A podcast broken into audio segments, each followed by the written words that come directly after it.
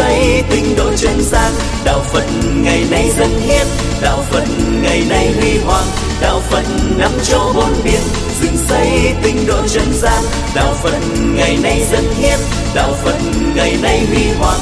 Đạo phật năm châu bốn biển dựng xây tinh độ chân gian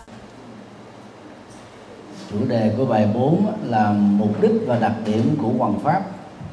Đối với à, mục đích hoàng pháp đó thì à, chúng ta lưu tâm một số vấn đề căn bản sau đây. Thứ nhất á, hai nguyên nhân dẫn đến sự bền vững của chân lý. Sát thí tiên được Đức Phật nêu ra trong kinh Tăng Chi tập 1 trang 58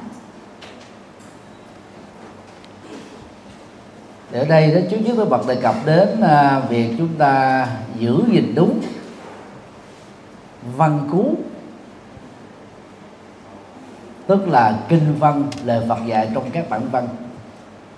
Hoặc là kinh tạng luận tạng luật tạng. Thì đây là một điều rất là khó. Trải qua quá trình phiên dịch đó, nhất là dịch ở tại Trung Hoa thì có một số ờ, dịch giả nó có khuynh hướng dịch như là giải thích một số khác là có khuynh hướng ấy, dịch sát văn và thậm chí là cấu trúc câu. Sanskrit như thế nào á, thì giữ nguyên cái cấu trúc như thế đó cho nên khi dịch ra chữ hán á, rất là tối nghĩa và khó hiểu. Và cũng có một số sơ sót trong các bản dịch ấy. giữa cái quy tắc và cái à, bản dịch nó không có à, phản ánh đúng trung thực. Đó, ví dụ như là trong uh, kinh uh, trung bộ á, thì chúng ta có Brahmachala thì được dịch là phạm võng đúng không ạ? Sát nghĩa. Núi trời phạm thiên. Mà cũng là bài kinh tương tự đó ở trong uh, trường um, uh, an hàm á. Thì dịch đó là phạm động.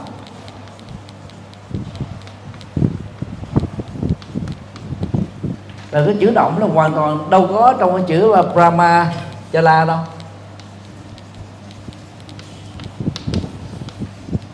Chala là núi, Brahma là đấng chúa trời, đấng sáng thế, theo nghĩa là danh từ. Và được Đức Phật sử dụng trong bài kinh này đó, với nghĩa là một tính từ. Đó là lưới trời phạm thiên nếu cho đây là sắc nghĩa hay là lưới thiên liêng hay là lưới cao quý? Đó. cái cao quý nhất cái thiên liêng nhất cái dương trội nhất trong đạo và la môn gọi là Brahma. Thì biến từ một cái đấng sáng thế trở thành một tính từ thì cái lưới trời, lưới thiên liêng đó đó được hiểu đó đó là cái việc tu những cái phẩm chất đạo đức của người xuất gia. Rồi tu để phát triển trí tuệ tu để uh, làm chủ cảm xúc, làm chủ thái độ, làm chủ tâm.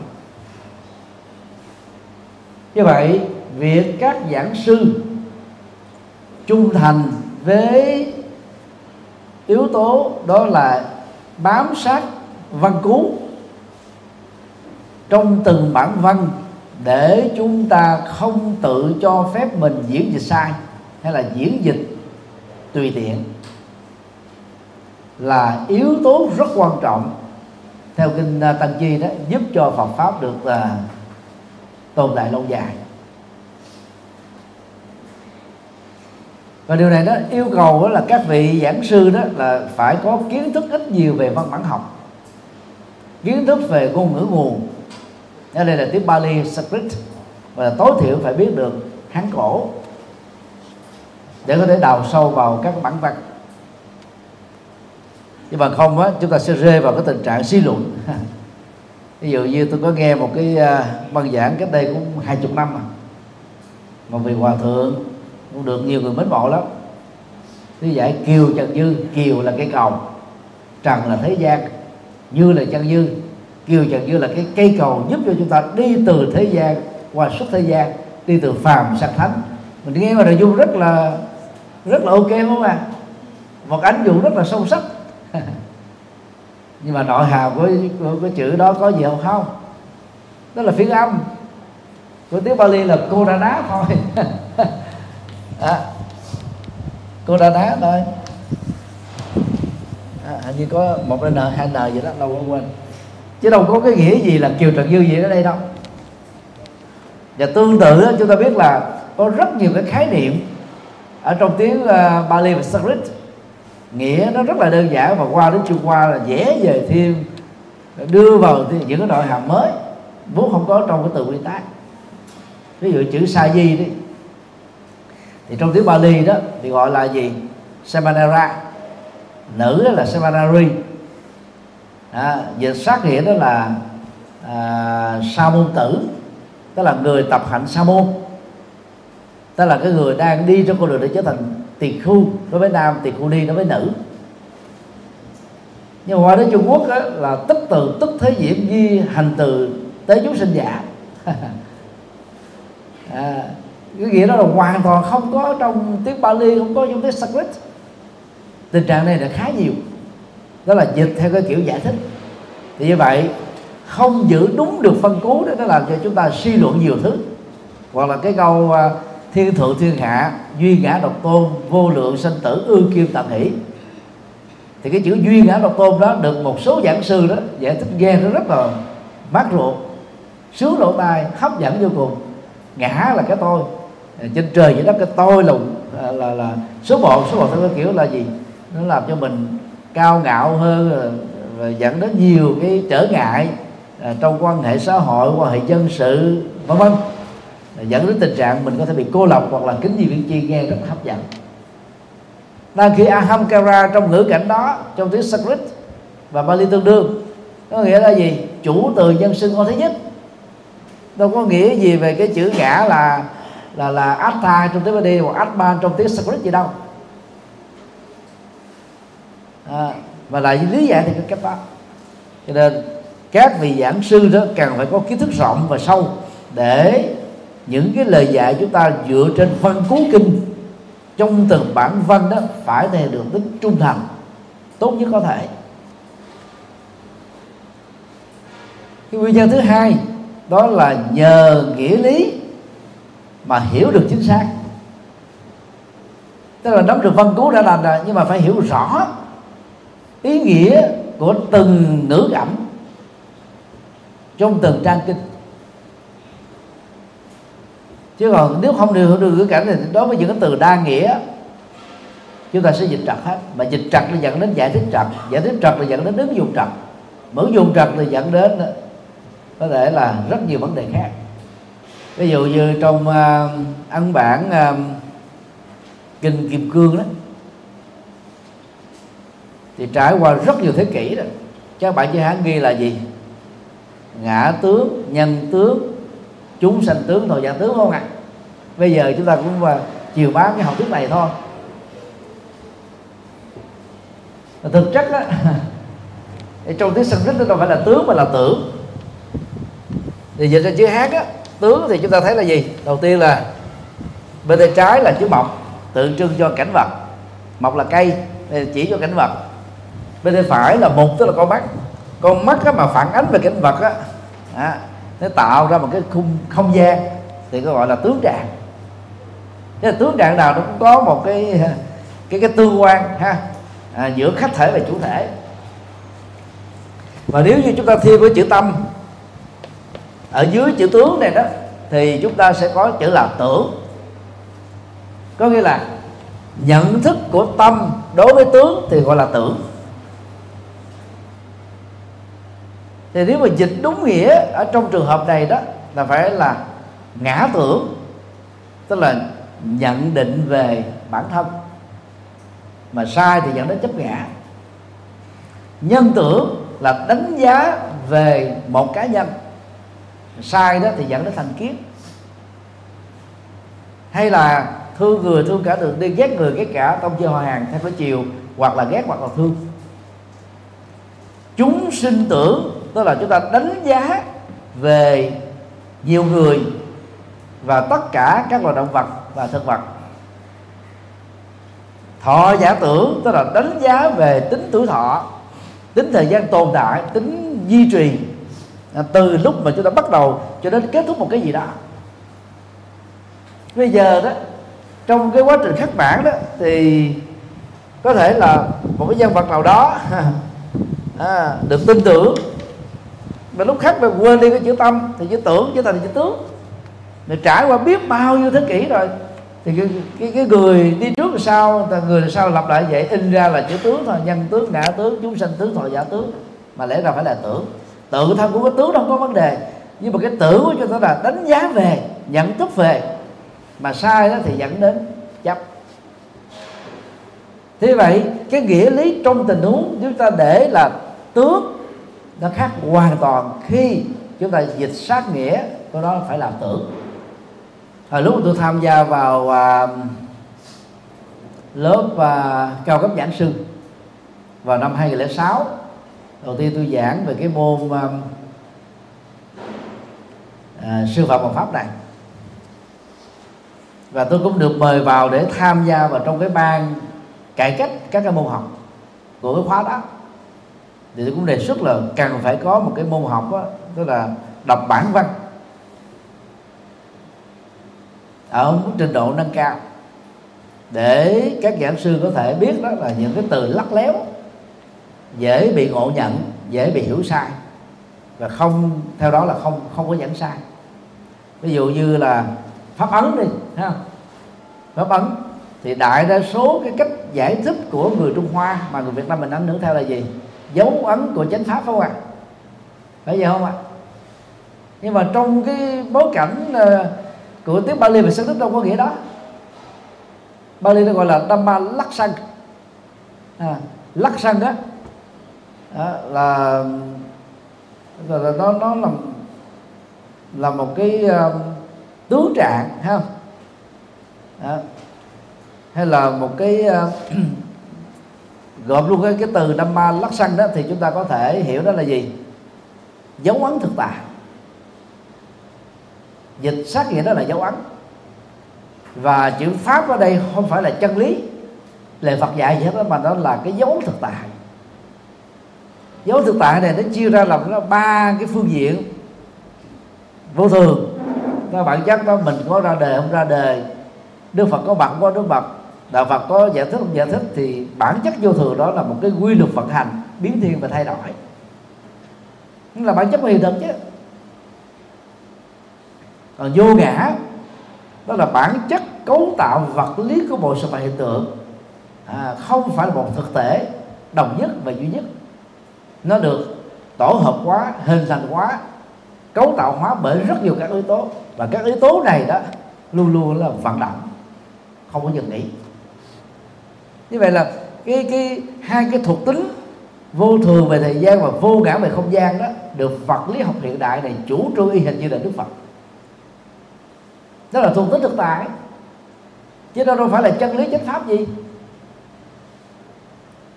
Và cái cái cái thực tính thứ ba đó đó là cái thái độ cảm xúc. Nếu chúng ta không chấp nhận vô thường, tiếc nuối trong cơn vô thường, thiếu xử lý cảm xúc cho vô thường, thì cái phản ứng mà chúng ta phải hướng lấy là gì? Là khổ đau. Và người có tu học Phật thì lúc đó được Đức Phật dạy qua ba vấn đề. Cái này không phải là tôi, cái này không phải là tự ngã của tôi, cái này không phải là sở hữu của tôi. Thì nó khổ niềm đau đó đấy, nó được tan biến rất là nhanh. Thì cái lắc rắc rối đến làm ở chỗ là gì? Cái khái niệm đâm ma. Ở đây đó, nó gồm có ba nội hàm, vô thường, vô ngã và khổ. Khổ nó thuộc về tâm lý, vô thường, vô ngã nó thuộc về thời gian và vật lý cho nên đó, nhiều dịch giả lý giải đó là gì? Là ba dấu ấn chân lý. Thể bài kinh nào lời giảng nào mà nó có vô thường vô ngã và khổ thì cái đó là kinh phật. Cái này là chắc đó. Nên đây, đây là cái cái góc nhìn triết học xử lý cảm xúc thông minh để giúp cho chúng ta vượt qua được nỗi khổ niềm đau trong cái, cái bản chất thực tại vô thường và vô ngã của cuộc sống như vậy đó văn cứu và nghĩa lý là hai yếu tố không tách rời khỏi nhau. Không tách rời. Và nếu giải thích đúng được như thế trong từng ngữ cảnh như thế đó thì à, cái việc à, thực tập Phật pháp rất là dễ cái kết quả đạt được cũng rất là cao. Và điều đó đó được Đức Phật khẳng định ở trong cái Tăng Chi tập 1 đó là hai nguyên nhân để dẫn đến cho chân lý Phật đó được tồn tại bền vững về mục đích đó thì à, chúng ta phải biết rằng là đặc điểm của chia sẻ chân lý là nhằm xóa bỏ nạn mù chữ Phật pháp nên chia làm hai loại, mù chữ tập thể và mù chữ cá nhân hiện nay đó là 19.000 ngôi chùa của Phật giáo trên toàn quốc đó. thì có thể nói đó, chưa có được 500 chùa tổ chức giảng Phật pháp dạy Phật pháp cho Phật tử tại gia. Thì nó dẫn đến một cái hệ quả tất yếu đó là các Phật tử bị mù chữ tập thể. Vì có dạy đâu mà biết. Và trong 19.000 ngôi chùa đó có thể nói là đại đa số 90 mấy phần trăm các chùa không hề tặng nghi thức tụng niệm cho Phật tử. Cũng không hề tặng à, các cái quyển sách Phật pháp căn bản là Phật pháp võ lâm cho Phật tử còn so với các tôn giáo khác thì cái này chúng ta thua xa họ lắm. Như là tinh lành. Tôi đã đi gần 30 quốc gia ở quảng trường, ở ga xe lửa, ở ờ, khu học đường, ở các công viên, ở chợ búa, ở khu vực ăn uống. Những người ờ, tin lành mà họ mới tốt nghiệp cử nhân hay là mới tốt nghiệp thạc sĩ hay là chuẩn bị ra mà làm cái gì đó thì họ giống như dân cúng thời gian đó cho Chúa. Họ đứng ra họ vận động tiền Ờ, họ mua sách hoặc là in sách uh, ờ, kinh thánh. Và những cái cuốn dẫn nhập. Đứng đó ai tới họ cũng mời gọi. Ai đi ngang qua bất luận là tôn giáo nào họ đều mời gọi hết. Bất luận mình là nhà sư nhà sư. Họ đều chào mời hết. Thì theo cái cái thống kê xác suất đó thì trung bình 100 người đi qua đi lại được họ mời gọi đó có 8 người cảm động và đón nhận. Đó là các hành động rất là hiệu quả trong nhà tín đồ của đạo do thái, công giáo, tin lành, chánh thống giáo, anh giáo, hồi giáo, kinh thánh của họ là không thể thiếu. Có nhiều gia đình đó, bao nhiêu thành viên thì có bao nhiêu quyển kinh thánh. Bây giờ chúng ta đặt lại câu hỏi đó là bao nhiêu gia đình phật tử của chúng ta có được cái quyển kinh dược tụng ở trong trong nhà của họ? Đó là cái cách làm làm đạo kém hiệu quả của tăng ni. Cho nên, nếu các giảng sư nói riêng và các tăng ni nói chung là năng động trong vấn đề chia sẻ chân lý, ấn tống kinh sách. Thì cái mục đích đó là xóa mù chữ, xóa mù chữ Phật pháp thì tự động nó dẫn đến trí tuệ thôi. Qua đó đó chúng ta cùng ôn lại lời Phật dạy trong Trung Bộ tập 1 trang à, 294 hai nhân duyên giúp cho con người có được chính kiến, tức là tầm nhìn chân chính. Thứ nhất là giờ nghe giảng pháp của các bậc hiền trí. Chứ giảng về cái chủ đề tào lao. À, giảng mà chỉ nhấn mạnh đến là cái tính uh, khôi hài diễn hài không đó thì cái độ sâu của Phật pháp nó sẽ không đến được với người người nghe pháp. Mà không có à, nội hàm Phật pháp sâu rộng thì người nghe đó chỉ thỏa mãn trong lúc nghe chứ còn ra ra khỏi giảng đường đó, buổi học đó, thì họ cũng không lưu giữ lại được cái gì ở trong đầu của họ. Thứ hai là việc giảng chánh pháp phải giúp cho người nghe đó có được tác lý như ý đúng. Tức là cái à, khởi tâm à, nhận xét tâm, bất cứ cái gì đó về cái sự vật gì đó nó cũng là phù hợp với quy luật và chân lý, tức là đúng. Đúng theo cái hướng nhân quả đúng theo cái hướng là các quy luật.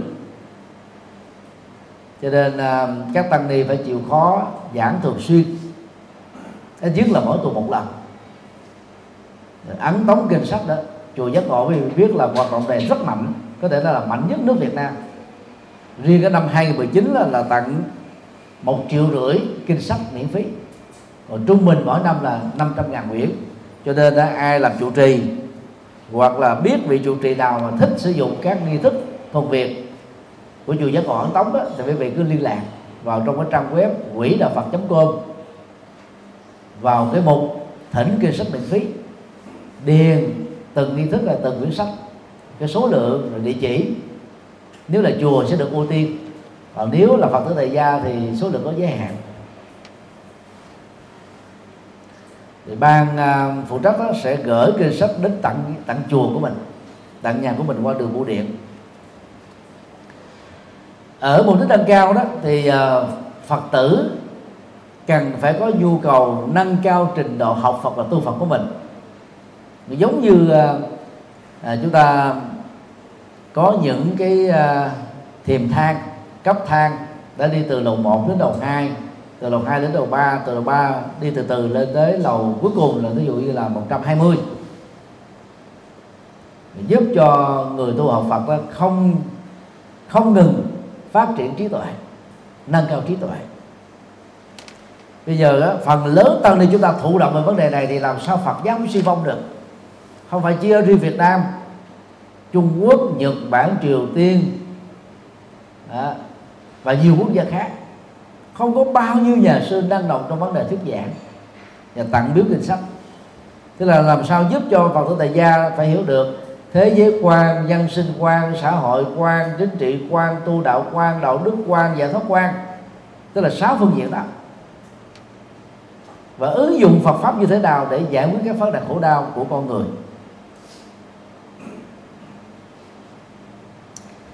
Về mục đích chuyên sâu trong kinh à, xà dụ tức là dụ ngôn con rắn thuộc kinh trung bộ thứ à, bài thứ 22 Đức Phật nói là từ lúc mà ngài giác ngộ đó, cho đến cái cái thời điểm mà ngài tuyên bố bài kinh này đó thì Đức Phật đó chỉ à, tập trung vào hai vấn đề chính thôi thứ nhất đó, là vật vật đâu là nỗi đau và bản chất của nó. Thứ hai đó là chỉ dẫn con đường để thoát khỏi khổ đau thôi và nếu như chúng ta biết được cái vế thứ hai này đó, thì mình dễ dàng à, phủ định và phản biện những cái quan điểm cho rằng là đạo Phật là đấu tố khổ đau. Đạo Phật tu đen cuộc sống, đạo Phật làm bi quan hóa con người. Và cái việc là nó quá nhiều cái khổ. Thực ra cái khổ đó là thực tại. Mình có thừa nhận thừa nhận nó vẫn tồn tại thôi còn vấn đề là phải dựa vào cái thực tại khổ đau đó chúng ta mới tìm giải pháp thoát khổ đau. Thì bây giờ người ta cắt xé cái phần thứ hai là phần giải pháp. Ta để lại có phần đầu thì ta nói đạo Phật là bi quan thế là đúng rồi. Mà mình cũng không thể trách quần chúng được tại vì có bao nhiêu tăng ni chịu giảng kinh, chịu tiếp pháp, chịu viết sách, chịu dịch thuật. Rất ít. Tôi hỏi thăm à, cái thư viện của học viện này thôi. Mỗi ngày đó vô trong thư viện chưa được hai chục người. Ở nội trú một ba trăm mà vô thư viện để đọc không được hai chục người, làm sao phát triển được? Đó là con số nó quá ít. Giỏi hay không, nó nằm ở chỗ là chúng ta vào thư viện đọc đó. Triết gia Kant nổi tiếng về à, tác phẩm phê bình lý trí thần tí rồi à, những học thuyết về đạo đức học thuyết về thẩm mỹ gần như là cả một kiếp người ông chưa ra khỏi cái tỉnh của ông sống. Và ngày nào ông cũng vào thư viện, đọc sách. Đến độ người ta biết can trở thành là một cái đồng hồ di động. Một người rất là bài bản. Bây giờ thì ờ, mỗi ờ, người ở trong nhà đó nha, nhà của họ đó, họ bước ra mà thấy ông ca thì ông biết đó, lúc đó là mấy giờ tức là 8 giờ 5 thì ông sẽ ghé đi ra cái nhà này thì 8 giờ 6 phút rồi ông đi ghé cái nhà kế bên. Ví dụ vậy ông trở thành như một cái, cái đồng hồ di động. Tức là một cái người rất là chuẩn mực về dày dắt. Mà cái con đường ông đi là từ nhà đến thư viện rồi đi về đó. Nhờ đó mới trở thành là một triết gia vĩ đại.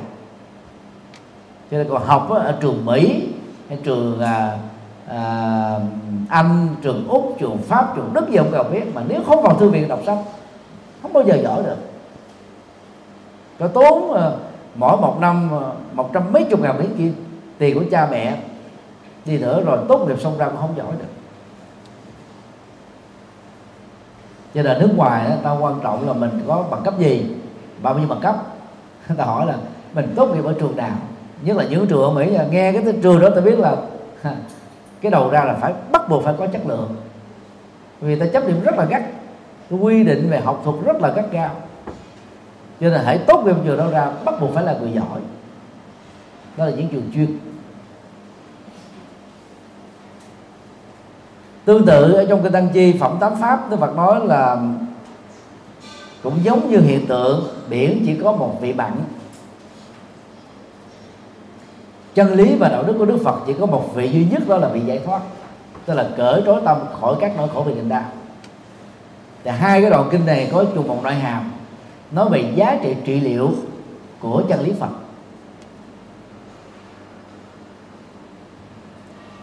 Trong phần thứ hai đó là đặc điểm của Phật pháp. Thứ nhất là tôi nói về sáu đặc điểm chánh pháp theo kinh tạng Bali. Dhamma, Guna cái chữ Guna đó trong tiếng Bali và Sanskrit là giống nhau. Có thể được dịch đó tùy theo ngữ cảnh. Có ngữ cảnh đó, dịch đó là công đức. Có ngữ cảnh đó dịch đó là chức năng hay là công năng hay là tính năng. Và trong ngữ cảnh này đó, phải dịch là đặc điểm. Dhamma, Guna, đặc điểm Phật pháp, hay là đặc điểm chân lý Phật.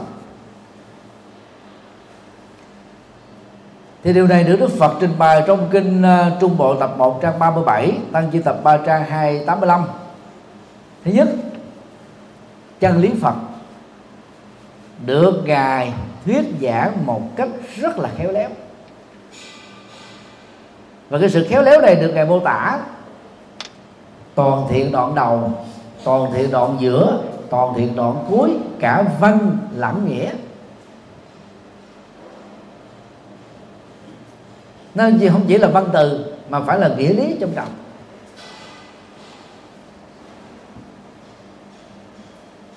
Thế vậy nếu mình không học Phật đến đây đến chốn thì mình có đủ trình độ để giảng Phật pháp một cách khéo léo không? Không. Kiến thức ít nói vài ba câu rồi hết rồi, rồi sau đó được.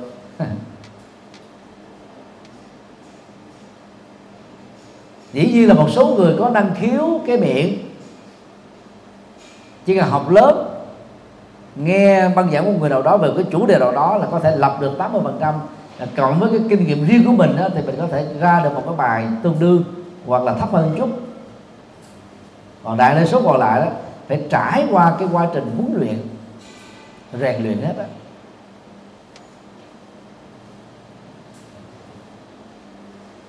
Ai cũng nói tôi là có bộ nhớ đặc biệt thực ra là bộ nhớ tôi rất kém. Qua rồi quên. Nhưng mà đối với Phật pháp tôi đọc rồi đó, là tôi khó quên lắm. Còn tên đường nè, tên đất nè, tên nhà, tên thành phố, gương mặt người nè, tên người nè, số điện thoại nè, các con số là tôi bị trục trặc từ hồi nhỏ, nhớ rất là kém. Cái đó nó bị hư cái chức năng, làm sao? Để nhớ gương mặt người nào đó không phải là dễ. Thì như vậy đó, cái việc mà chúng ta nhớ về một lĩnh vực nào đó như là một chuyên môn, nó không phải là chuyện tình cờ, nó là một cái quá trình mà mình tự đào luyện, huấn luyện ngày và đêm. Theo cái công thức cần cù bù thông minh, tôi thuộc dạng đó không phải là dạng thông minh là dạng cần cù. À. Thì bây giờ quý vị biết là tôi vẫn còn khoảng ba chục cái quyển sách quyển tập á. À, trong cái thời gian là hồi còn trẻ thời sa di mình học á. À, tôi chia ra là một cái mấy tập đó là bằng chữ hán à, thấy cái đoạn đầu hay trang đầu hay bài đầu hay là mình chép ra. Viết chữ rí rí giấy bảy bằng cái bút ngày xưa đó là cái viết mà mực đến bây giờ nó không hư. Chứ mà còn cái cái cái bút bây giờ đó sau thời gian đó nha, là nó bay màu hết. Còn giờ nó trải qua ba mươi mấy năm mà vẫn còn nguyên. Rồi, các ờ, sách tiếng việt cũng vậy. Những cái đoạn kinh hay, rồi những cái đoạn ờ, sách viết hay tôi đều chép ra hết. Rồi thỉnh thoảng mình phải đọc tới đọc lui để mình nhớ. Nếu không thuộc, ít nhất phải nhớ. Căn bản về nội dung.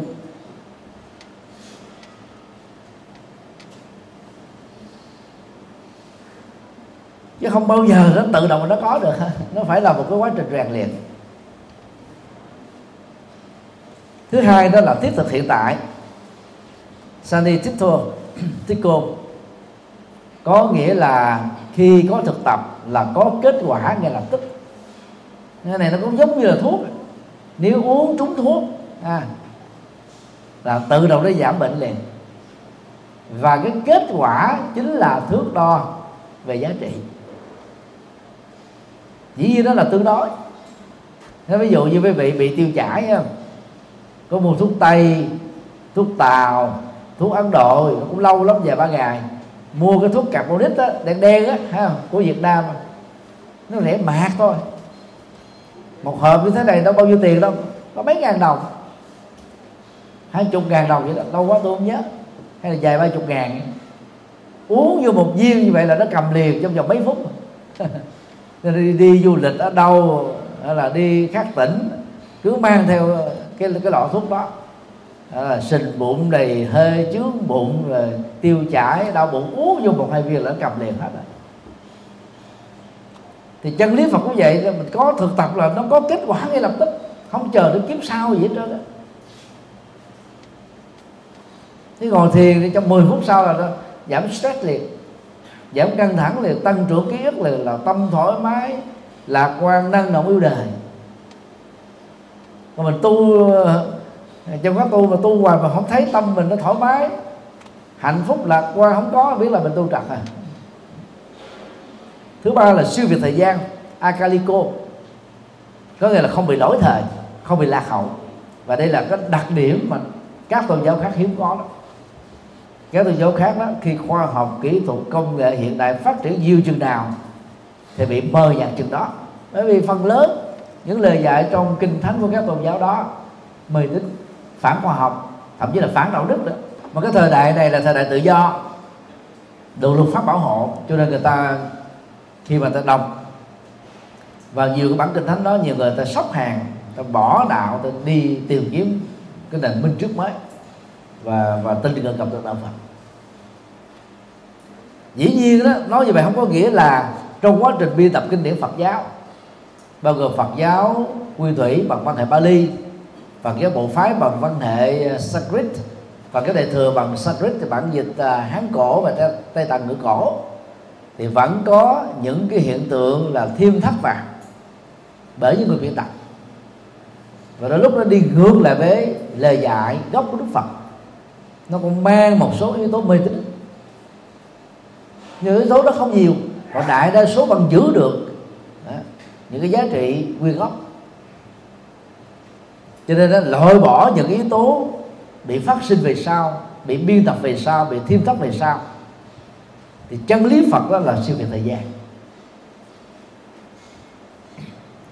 Thứ tư đến để thấy ehipasiko tức là đến với đạo Phật học chân lý Phật đó, với tư cách là một chứng nhân.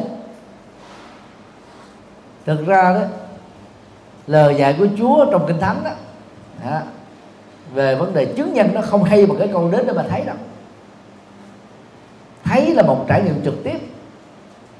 Nó đòi hỏi đến cái sự có mặt ở hiện trường có mặt ở trong hiện thực có mặt ở trong cái bối cảnh không gian đó thời gian đó để chúng ta trải nghiệm cái đoạn hàm đó chứ không phải là đứng từ bên ngoài ngoài cổng chùa để nhìn vào trong chùa ngoài nhà để nhìn vào trong nhà. Đứng ở một cái cái, cái núi A để nhìn một cái núi B không thấy được cái toàn diện cái toàn cục cái tổng thể cái bao quát. Và tính chi tiết.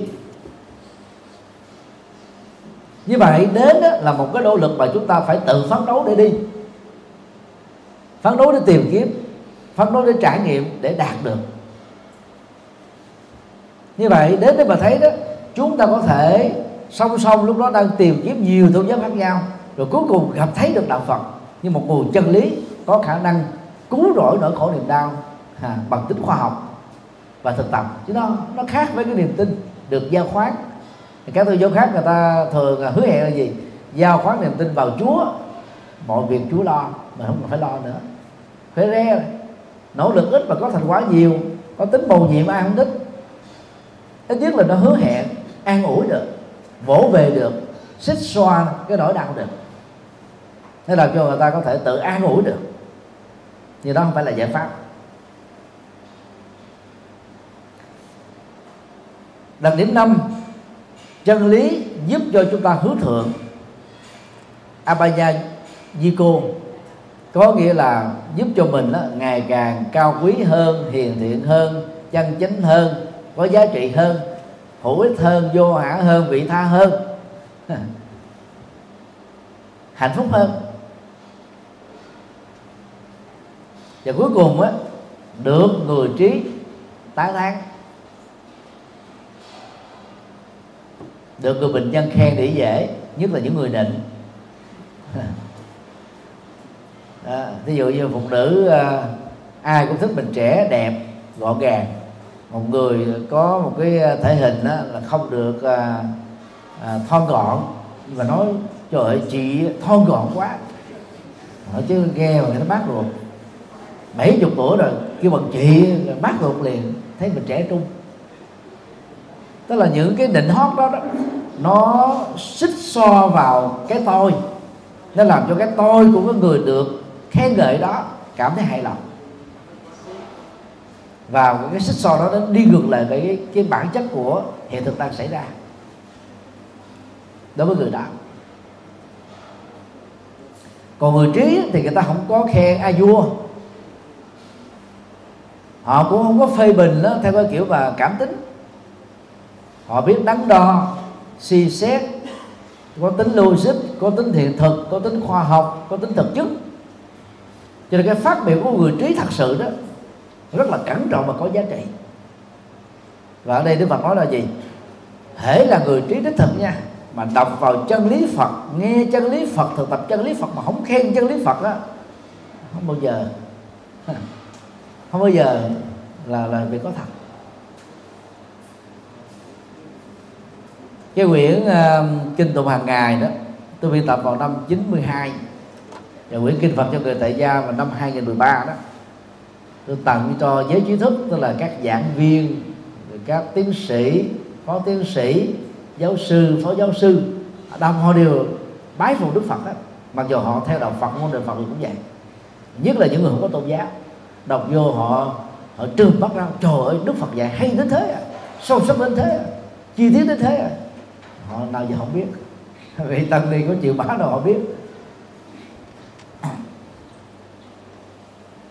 Thì đó là sáu đặc điểm của chân lý phật. Như vậy là khi mà truyền bá chân lý thì chúng ta phải nắm rõ được sáu đặc điểm này để nội dung chúng ta truyền bá đó không cho phép mình nói ngược lại.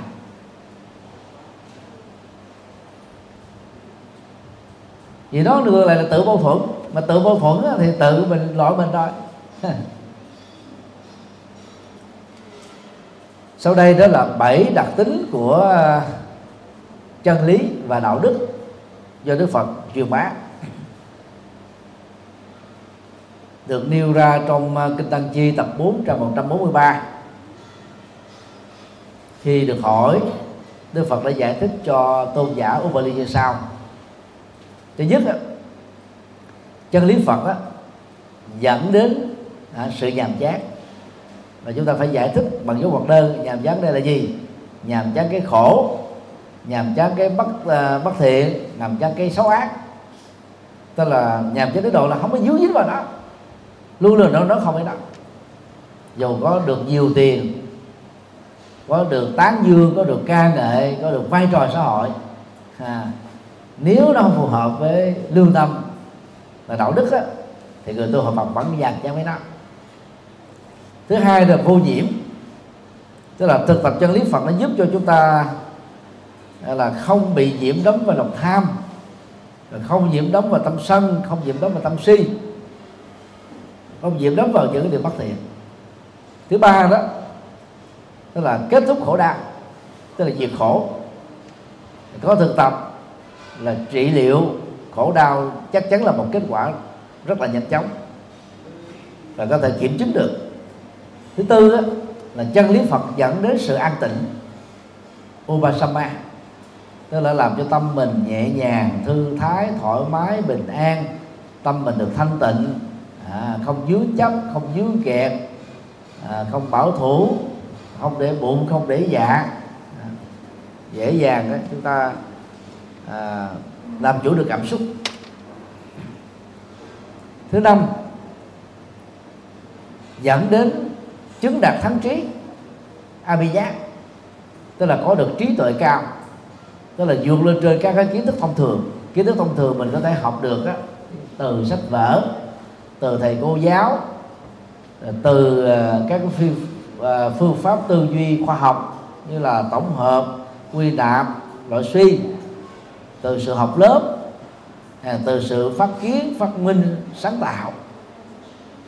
Nói chung là có học thì chúng ta có được kiến thức. Còn thắng trí đây đó là một cái loại trí tuệ là thành quả tất yếu khi mà chúng ta hoàn thiện được đạo đức và thiền định. Thứ sáu, dẫn đến khả năng à, trở thành bậc giác ngộ, sambuddha. Nên mình có được tuệ giác như là đức phật, tức là phật trí. Và thứ bảy đó, chứng đắc được niết bàn, nibbana. Tức là tu tập từ thấp đến cao, từ chân nhân, giúp chúng ta trở thành tiệm và thánh nhân từ điển của thánh nhân giúp chúng ta trở thành đó là thánh sơ quả à, thánh quả thứ hai thánh quả thứ ba thánh quả thứ tư. Theo Phật giáo nguyên thủy đó là thánh quả cuối cùng. Còn theo đạo Phật đại thừa thì trải qua 10 cấp tâm linh sau này nó triển khai thành là 50 cấp tâm linh và thậm chí là 51 cấp tâm linh sau đó mới trở thành Phật. Thì như vậy đó khi mình à, nắm bắt được chân lý Đức Phật đó có được bảy đặc điểm về kết quả và giá trị. Thì không có lý do gì mà chúng ta à, nói sai về đạo Phật. Thì biết là à, quỹ an ninh đó là tổng bí thư. Rất là trẻ mà ông ấy là một phật tử. Rồi sau khi giác ngộ à, trước học Bắc Lê Điên đó thì ông viết chung với nhân vật Phật giáo một vị hòa thượng mà tôi tạo dấu tên thì tế nhị. Cái tác phẩm này nó có tựa đề là vì sao tôi từ bỏ đạo Phật? Thì chắc chắn là hai nhân vật này đó không có cơ hội đọc được các bài kinh. Thuộc về à, kinh tạng Bali, kinh điển A Hàm, kinh điển Đại thừa mà chỉ đọc được mấy cái bài như là kinh Phổ môn, rồi, à, kinh Dược sư, kinh Du Lan, kinh A Di Đà, cái Địa Tạng. Cho nên cái nhãn quan về Phật pháp của hai nhân vật này là có giới hạn nhất định. Cho nên khi mà nắm bắt được học hỏi được trước học hỏi Lenin vào những cái thập niên 40 và 50 đó cái đó nó giống như là bừng sáng là thấy được cái là vườn mặt trời vậy và trong quyển sách viết chung đó đó họ viết như thế này niết bàn trong đạo Phật đó, là một cái cảnh giới hư vô không có thật. Thì như vậy, cái mục đích tu của đạo Phật là để giác ngộ niết bàn. Chứng đắc niết bàn nó không còn nữa, khổ niềm đau nữa. Mà nó không có thật. Một thế giới không tưởng, thì tô mộ cái học thuyết triết lý của đạo Phật nó trở thành như là gì? Mở bụng ra.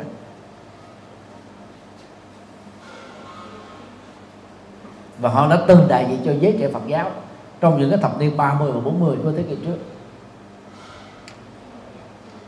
cho nên không nắm bắt được cái đặc điểm bằng cách là đọc các cái bản văn nguyên gốc hoặc là các bản dịch.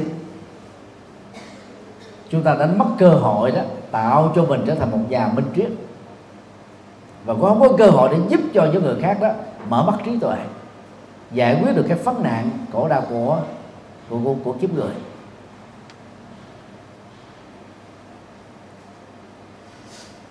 Thì năm 1994 tạp chí thế giới mới đó tổ chức một cái uh, cuộc thi uh, chuyện rất ngắn. Trong vòng nửa trang. Thì ông uh, như là Dương Quốc Dũng nghe nói đó là con rể của uh, cụ tổng bí thư Đỗ Mười. Thì sau khi đi uh, Liên Xô về đó học được những cái hay của Liên Xô và trở thành một cái nhà trí thức của Việt Nam. Thì ông phản ánh đó, cái quan điểm của ông ai muốn hiểu sao cũng được. Qua cái câu chuyện á à, rất ngắn chuyện đường tăng thỉnh kinh. Thì chuyện này nó ngắn ngắn gọn thôi tức là đường tăng cùng với à, tôn ngộ không à, chưa bắt giới và và và gì gì sa tăng chèo lên một con thuyền vượt từ bờ bên này qua bờ bên kia. Thì đi nửa vòng đó thì cái cặp mắt của đường tăng đó là mất hết thần sắc lững lờ vô định đâm đâm chiêu chiêu. Thì tôi rồi không rất là thắc mắc mà hỏi là là à, thưa thầy con phấn đấu 500 năm để được làm người còn đang khi thầy đã phấn đấu từ một cái con người là đi tìm một cái thế giới hư vô niết bàn nào đó thì cái câu chuyện đó là đoạt giải đoạt giải nhất. À, thì lúc đó tôi vận động à, tăng ni à, khóa ba xin hòa thượng thích thiện nhân lúc đó là dạy môn kinh a hàm. Ngài mới cho phép nghỉ 75 người đi đến thế giới mới để biểu tình. Và bản thân tôi viết khoảng là 6 bài vận động rất nhiều người viết bài đó dĩ nhiên là biểu tình bằng cách ngồi thiền thôi và ba biên tập là không ra tiếp. Những người gỡ lại những yêu cầu cuối cùng là họ đã xin lỗi. À, xin lỗi. Mặc dù có những cái biện hộ nhất định. Sau này thì tôi có gặp một người à, bạn thân của ông à, dương à, dương quốc dũng này. Thì ông đấy nó mới nhờ người bạn đó.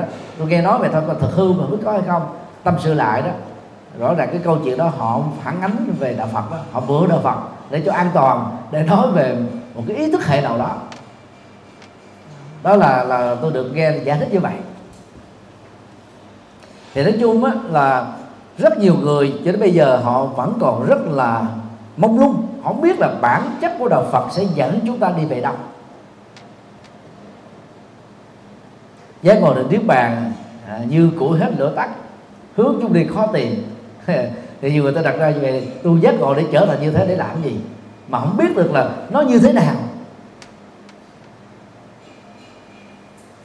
Còn trong kinh Đại Bát Niết Bàn là bản chữ Hán thì Đức Phật đưa ra cái ảnh dụ à, giống như là mặt trời chưa từng có sự mọc, cho nên nó không có sự lạnh mặt trời quay theo quỹ đạo của nó. Nên nó giúp cho ta có một cái lời giải là bậc giác ngộ sau khi chết sẽ như thế nào. Sẽ không mất đi vĩnh viễn chứ còn mười giác ngộ đặng nước bằng sau khi chết đó, trở thành hư vô thì tu để làm gì?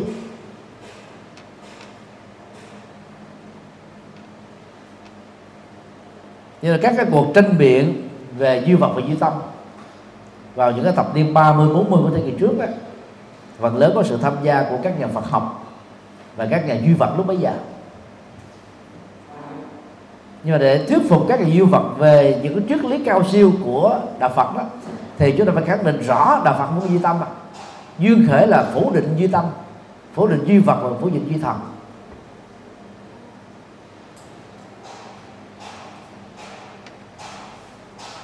Và phải chứng minh được những cái cái giá trị thiết thực đó, thì người ta mới mới tin người ta mới theo được. Cho nên cái vai trò của giảng sư nó riêng và tăng ni nói chung là phải làm sao giới thiệu được hai cái hệ giá trị đó là sáu đặc điểm của chính pháp và bảy đặc điểm của pháp luật, pháp và luật phật. Bằng lý thuyết và bằng thực hành. Nhưng mà không á, thì người nghe ta sẽ có cảm giác nhàm chán. Chúng ta dừng lại tại đây.